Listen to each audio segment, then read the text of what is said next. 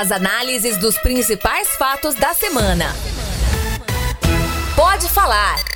O podcast de política da Sagres 730. Olá, seja muito bem-vindo à edição 41 do primeiro podcast de política do estado de Goiás. Eu sou Rubens Salomão, jornalista, apresentador do programa Manhã Sagres, de segunda a sexta, das 7 às 10 da manhã na Sagres 730. Estamos chegando com mais uma edição do podcast Pode Falar comigo e com jornalista Cileide Alves, minha companheira de apresentação de Manhã Sagres. Oi, Cileide, tudo bem? Oi, Rubens, tudo bem? Oi, gente tudo tranquilo neste podcast. Em dois blocos nós vamos analisar. É, enfim, sai um acordo entre deputados estaduais e o governador Ronaldo Caiado. Daí a consolidação da base do governador na Assembleia há um caminho longo e nós vamos falar sobre isso. E ainda a ajuda federal não chega. O ministro Paulo Guedes da Economia segue segurando o chamado Plano Mansueto que não uh, chegou ao Congresso Nacional, mesmo depois de um acordo, né, tácito ali feito com os governadores, isso não foi cumprido e governador Ronaldo Caiado faz cobranças. Em destaque, a entrevista exclusiva do governador Ronaldo Caiado nesta sexta-feira, é, aqui a Rádio Sagres 730. E você já acompanha a íntegra dela no sagresonline.com.br a partir de agora com as análises do podcast Pode Falar, o primeiro de política do estado de Goiás, começando para falar de articulação política na Assembleia. A gente ouviu falar muito na semana passada, com alguns deputados reunindo, conversando e ponderando sobre a condição de poder fazer uma bancada independente, vamos dizer assim. Não sei se avançou, até porque a discussão do orçamento impositivo ela acabou é, é, predominando todas as discussões durante esse final de semana e mais o começo desta semana. Então eu não sei como que está, como que foi o avanço nessas questões. Mas os deputados aqui são livres. Eu sempre tenho falado que entre governo é, é, bancadas de oposição ou bancadas de situação, eu sempre estou ao lado dos meus colegas da Assembleia Legislativa presidente, o presidente da Assembleia, Lissau Vieira, é um desses deputados independentes que participou da articulação do chamado Centrão. A gente vai fazer esse retrospecto, se lê demais. O fato é que o Centrão foi indo meio que pelo ralo, foi perdendo força, perdendo tamanho, e o governo conseguiu uma vitória. Ou não, né? Os deputados da oposição ainda comemoram, mas o governo conseguiu fazer um acordo, pelo menos, com o parlamento para aumentar o orçamento impositivo para o ano que vem. Não ficou 1,2% da receita corrente líquida para 2020, ficou 0,7%. Então, o governo fazendo acordo com os deputados. Leide. Rubens, é, primeiro eu queria pedir desculpa para os nossos ouvintes se a voz aqui falhar, porque hoje eu estou com uma faringite que está me incomodando. Então, se eu engasgar aqui, você me socorre, tá? Socorro, mas fique tranquilo, tá? Tá tudo bem. Acho que é, é um novo tom de voz da Cileide Alves. Bom, é, eu, eu, até fiquei com a questão né, na cabeça a respeito desse assunto. Você, você acompanhou todo o processo lá, a gente conversou sobre isso na semana passada, sobre essa formação do Centrão. E aí, antes da gente entrar no assunto que você propõe, eu vou te devolver com uma outra pergunta. Uhum. Esse Centrão foi um jogo político de ameaça ao governo? Foi assim um, um blefe, foi uma. É, sabe quando o jogador grita, grita truco? Truco, Só para ver se o outro vem, vem pro jogo? Se ele vier, você corre. Se ele vier, você corre. paga um, um mi, paga um, paga um tento só. Pois é. Foi isso, Rubens. Assim, foi uma tentativa de, de mandar um recado para o governo: ou você vem conversar comigo, ou eu vou trucar. E aí, se você correu, eu ganho o truco. Não sei, eu, tô tentando entender agora, depois que tudo ocorreu, e a gente vai explicar como tudo ocorreu, se lá atrás esse grupo que começou com cinco deputados, é, agora a gente já sabe, lider, entre os líderes estava o deputado Humberto Aidar, né? É, se foi uma jogada política aí para trazer o governador para jogar. O governador não jogava e eles viram outros jogadores aquecendo ali no campo, jogadores que eles não queriam jogar com eles, eles queriam o time principal, não queriam o reserva. E aí eles fizeram essa jogada para trazer o governador. Faz sentido isso? Faz muito sentido, Silende. Agora, é, eu sou truqueiro, gosto de jogar truco e Eu não, então. Você não gosta? Mas não sabe, mas, mas, mas pelo que, pela comparação que você fez, É, a gente ouve. conhece. É, um pouco. É, Sileide, eu acho que o resultado foi esse, viu? É, acho que a diferença principal, daqui a pouco eu vou falar mais sobre o truque, mas o, a diferença principal é que esse, esse, essa trucagem, esse, esse truco que o- os deputados independentes é, apresentaram ao governo, né? O governo estava nessa indefinição de articulação, os deputados falaram truco, ou seja, disseram, nós somos independentes, e se o senhor não vier conversar, governador, nós vamos rejeitar matérias, vamos dificultar a vida, né? Basicamente, essa, essa é a ameaça que os deputados fazem, né? Pagar três, três tentos seria isso. É, seria ter a vida mais complicada ainda na Assembleia. Então, acho que nesse sentido, sim. É, o resultado imediato foi esse. O governador teve de conversar com os deputados. Para comparação com o jogo ainda, o que me parece foi não que o governador tenha aceitado o truco e talvez pedido seis, ou ter, ter aceitado o truco. Acho que o governador, diante do truco, ele correu. Para quem conhece o jogo, ele decidiu, falou: não, já que eles estão trucando, eu não acho que eu tenho cartas suficientes para aceitar esse truco. Eu vou pagar um tento. Essa de pagar um tento, um milho, né?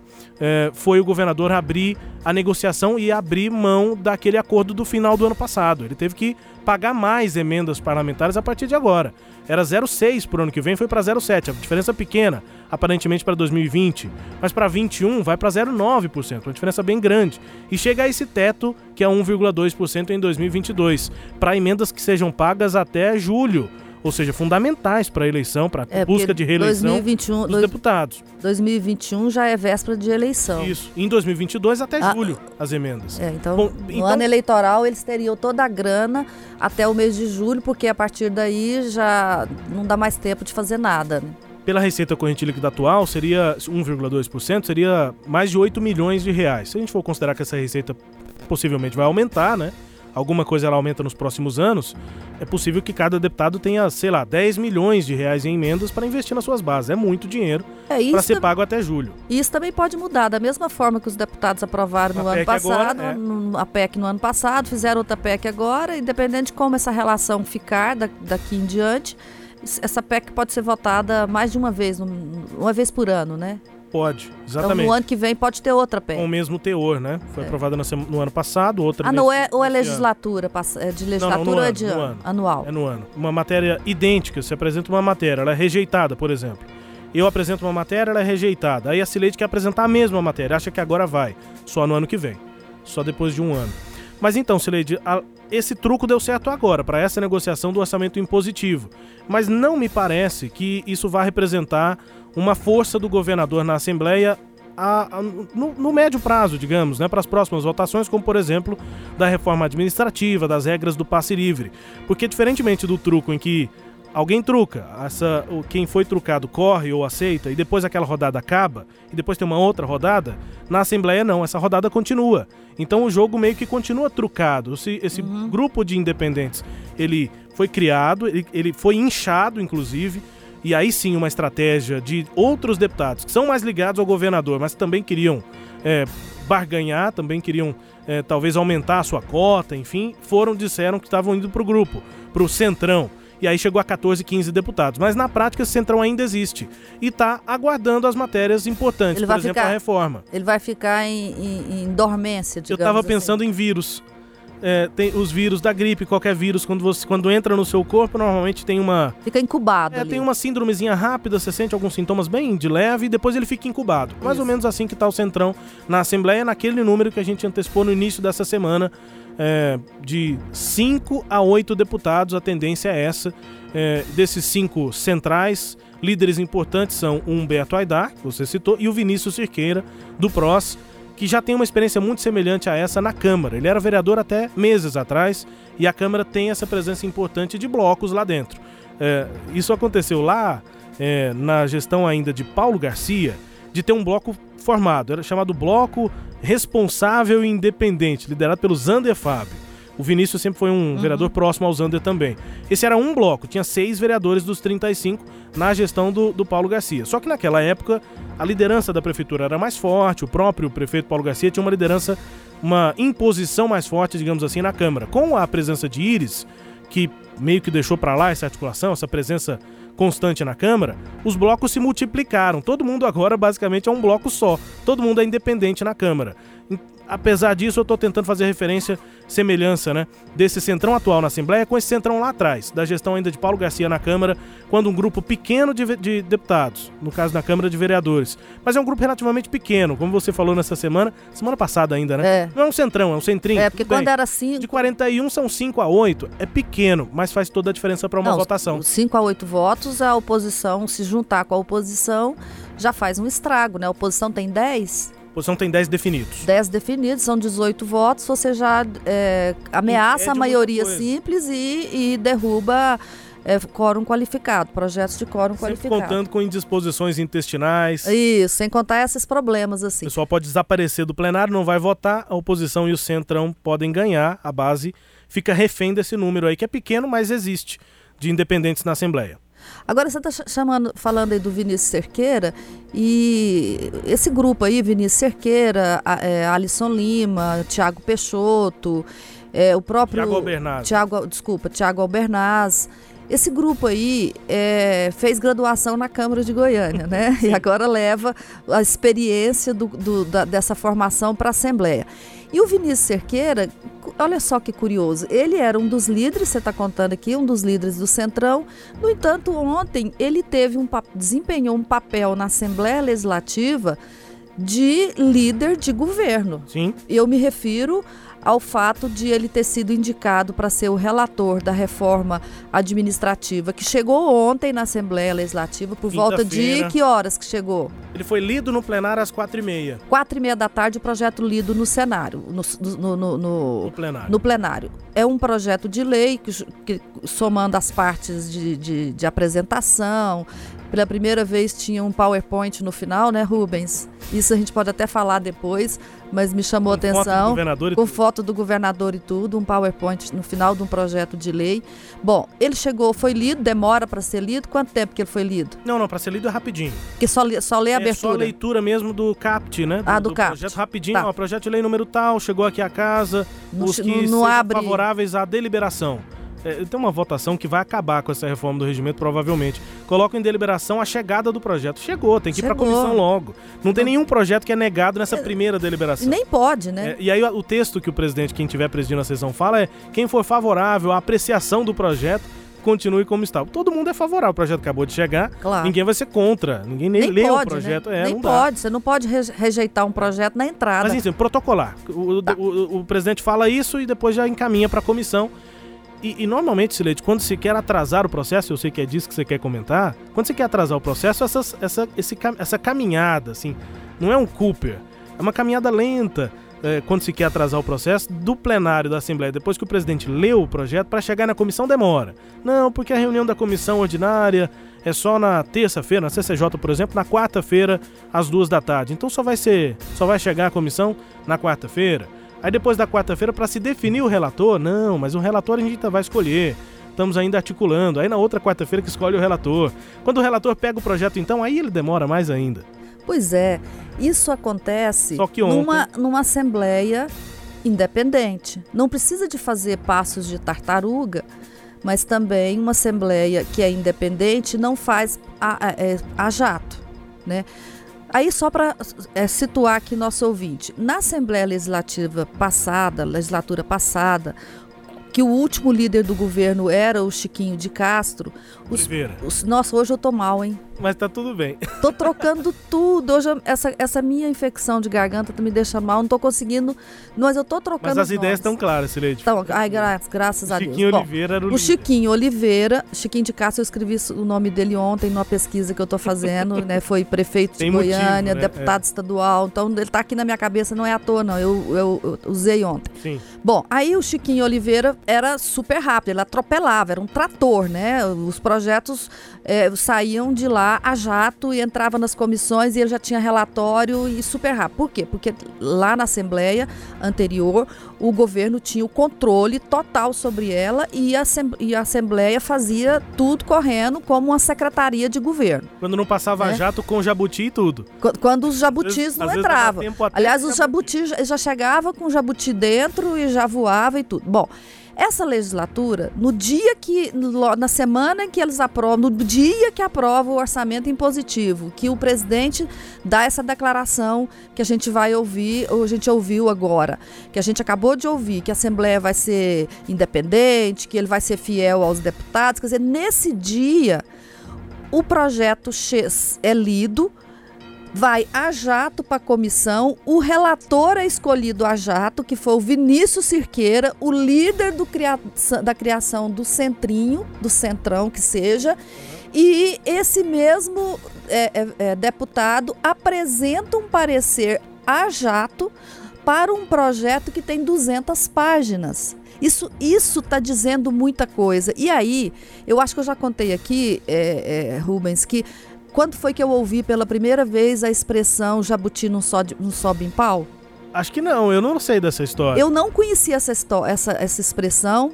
Eu, é, década de 90, começando a fazer é, cobertura de política, eu publiquei uma matéria no Jornal Popular na época, o então deputado federal Ronaldo Caiado não gostou da matéria, ficou irritado e me ligou bravo, brigando comigo, insinuando que eu tinha feito a reportagem a mando de alguém.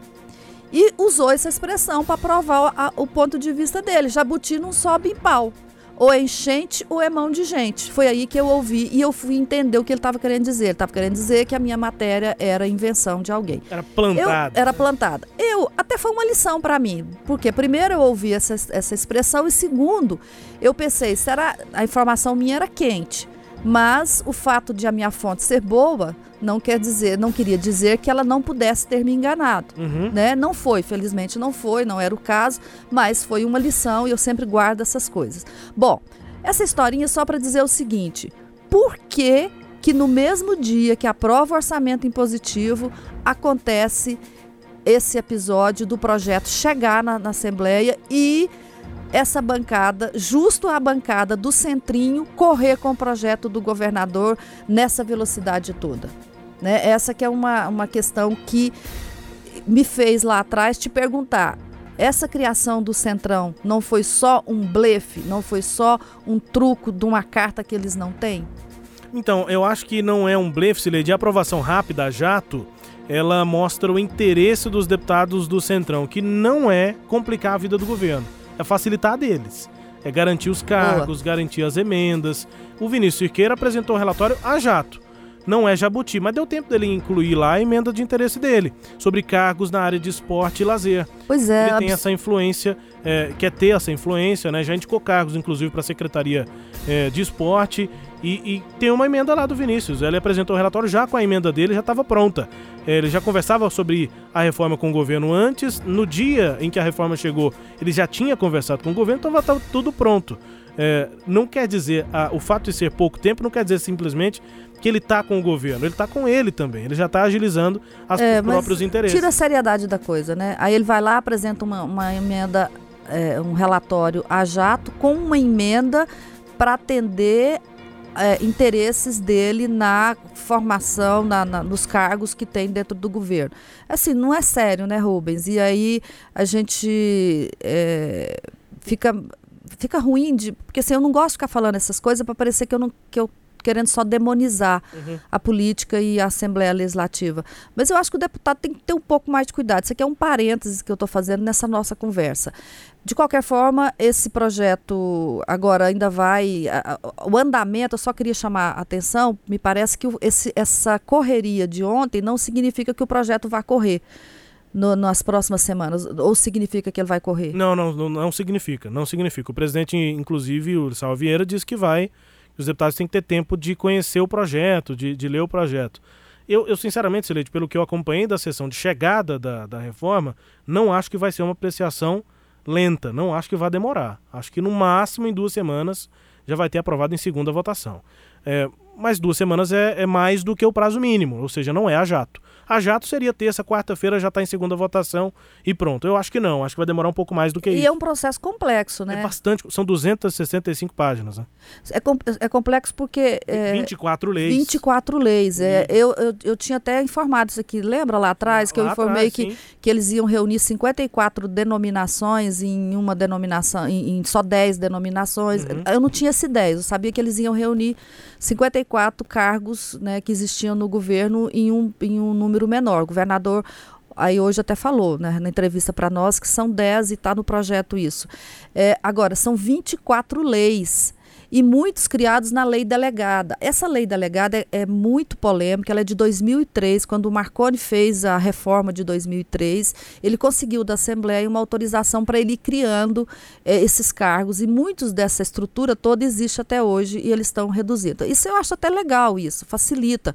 Lá no governo federal você tem lá 10, 15 cargos, são os DAS, né? DAS 1, 2, 3, então você sabe qual, o valor do cargo, é, o, o, o, aliás, o nome do cargo, quem ocupa, salário o salário cargo. daquele cargo. Isso facilita na transparência. Do jeito que estava, você não, é, só se soubesse o nome da pessoa e entrasse lá uhum. na, no portal para saber o salário, mas você não descobre pelo, pelos cargos. Ó, fulano foi nomeado DAS tal. Não, então o DAS tal é isso. Uhum. Né? Não sei qual é a nomenclatura que eles estão criando para os cargos aqui. Sim. Isso até é uma pauta que a gente pode fazer depois na Assembleia, o que, que era e, e como e ficou, como né? Ficar, né?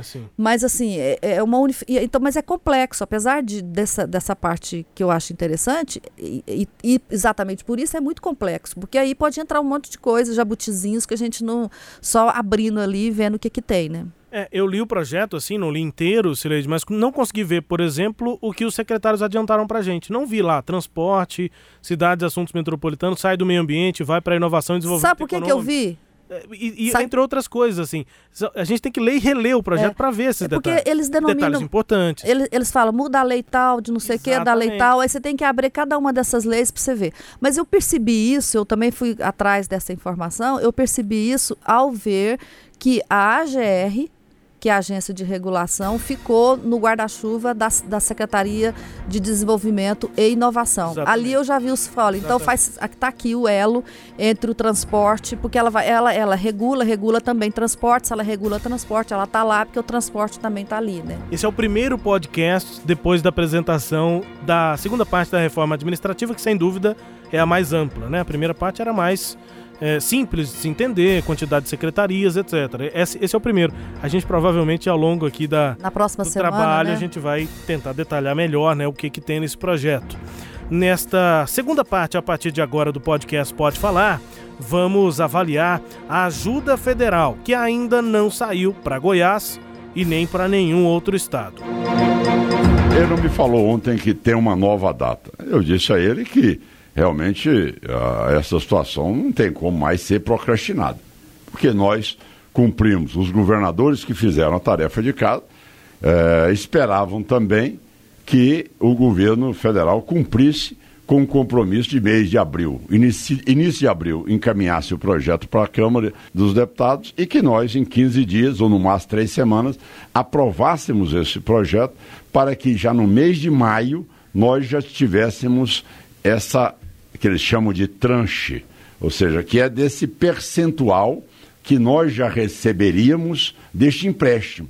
O que é importante, é, é, Silei e Salomão, que a gente explique aqui para o ouvinte, porque às vezes o cidadão não, não, ele não é obrigado a entender essa parte técnica, mas de uma maneira mais clara é dizer o seguinte: o estado de Goiás é um estado hoje que tem o seu CPF caçado, é igual um cidadão que tem um CPF caçado. Então isso é Goiás. Eu não tenho direito de tomar um real emprestado. Deus me livre ter meu CPF caçado. Eu pago minhas contas tudo em dia, viu, Silente? O, eu o também. O governador eu também. Ronaldo. Pois é. Nunca tive meu nome lá no famoso SPC, que Serasa, hoje é o Serasa, né? É. E exatamente por, por conta disso. Mas. É, Esse ele, só para contextualizar, né, o governador Ronaldo Caiado, na entrevista aqui a Sagres, quando eles. Ele não me passou uma nova data, ele tinha o compromisso de enviar o projeto em abril, para aprovar em, ainda em abril e que a ajuda chegasse aos estados já em maio. Esse ele é o ministro da Economia, Paulo Guedes. É, ele telefonou para o Paulo Guedes nesta quinta-feira, conversou com ele e reclamou isso. Mas ele, ele disse que estava em Brasília, né? Que voltou, pegou um avião 11 da noite para voltar é, mas ele falou que Goiânia. É bom, eu não eu lembro que eles conversaram, uhum. no, no, esse detalhe eu não prestei atenção, confesso que eu distraí nesse momento. Bom, Rubens, essa posição do governador Ronaldo Caiado é a mesma dos governadores. Eles estão muito frustrados porque o governo federal decidiu é, condicionar as discussões sobre o novo pacto federativo, que inclui esse programa de equilíbrio fiscal, que é essa lei chamada de Lei Mansueto, né, ganhou o nome do secretário é, do Tesouro Nacional, Mansueto Almeida.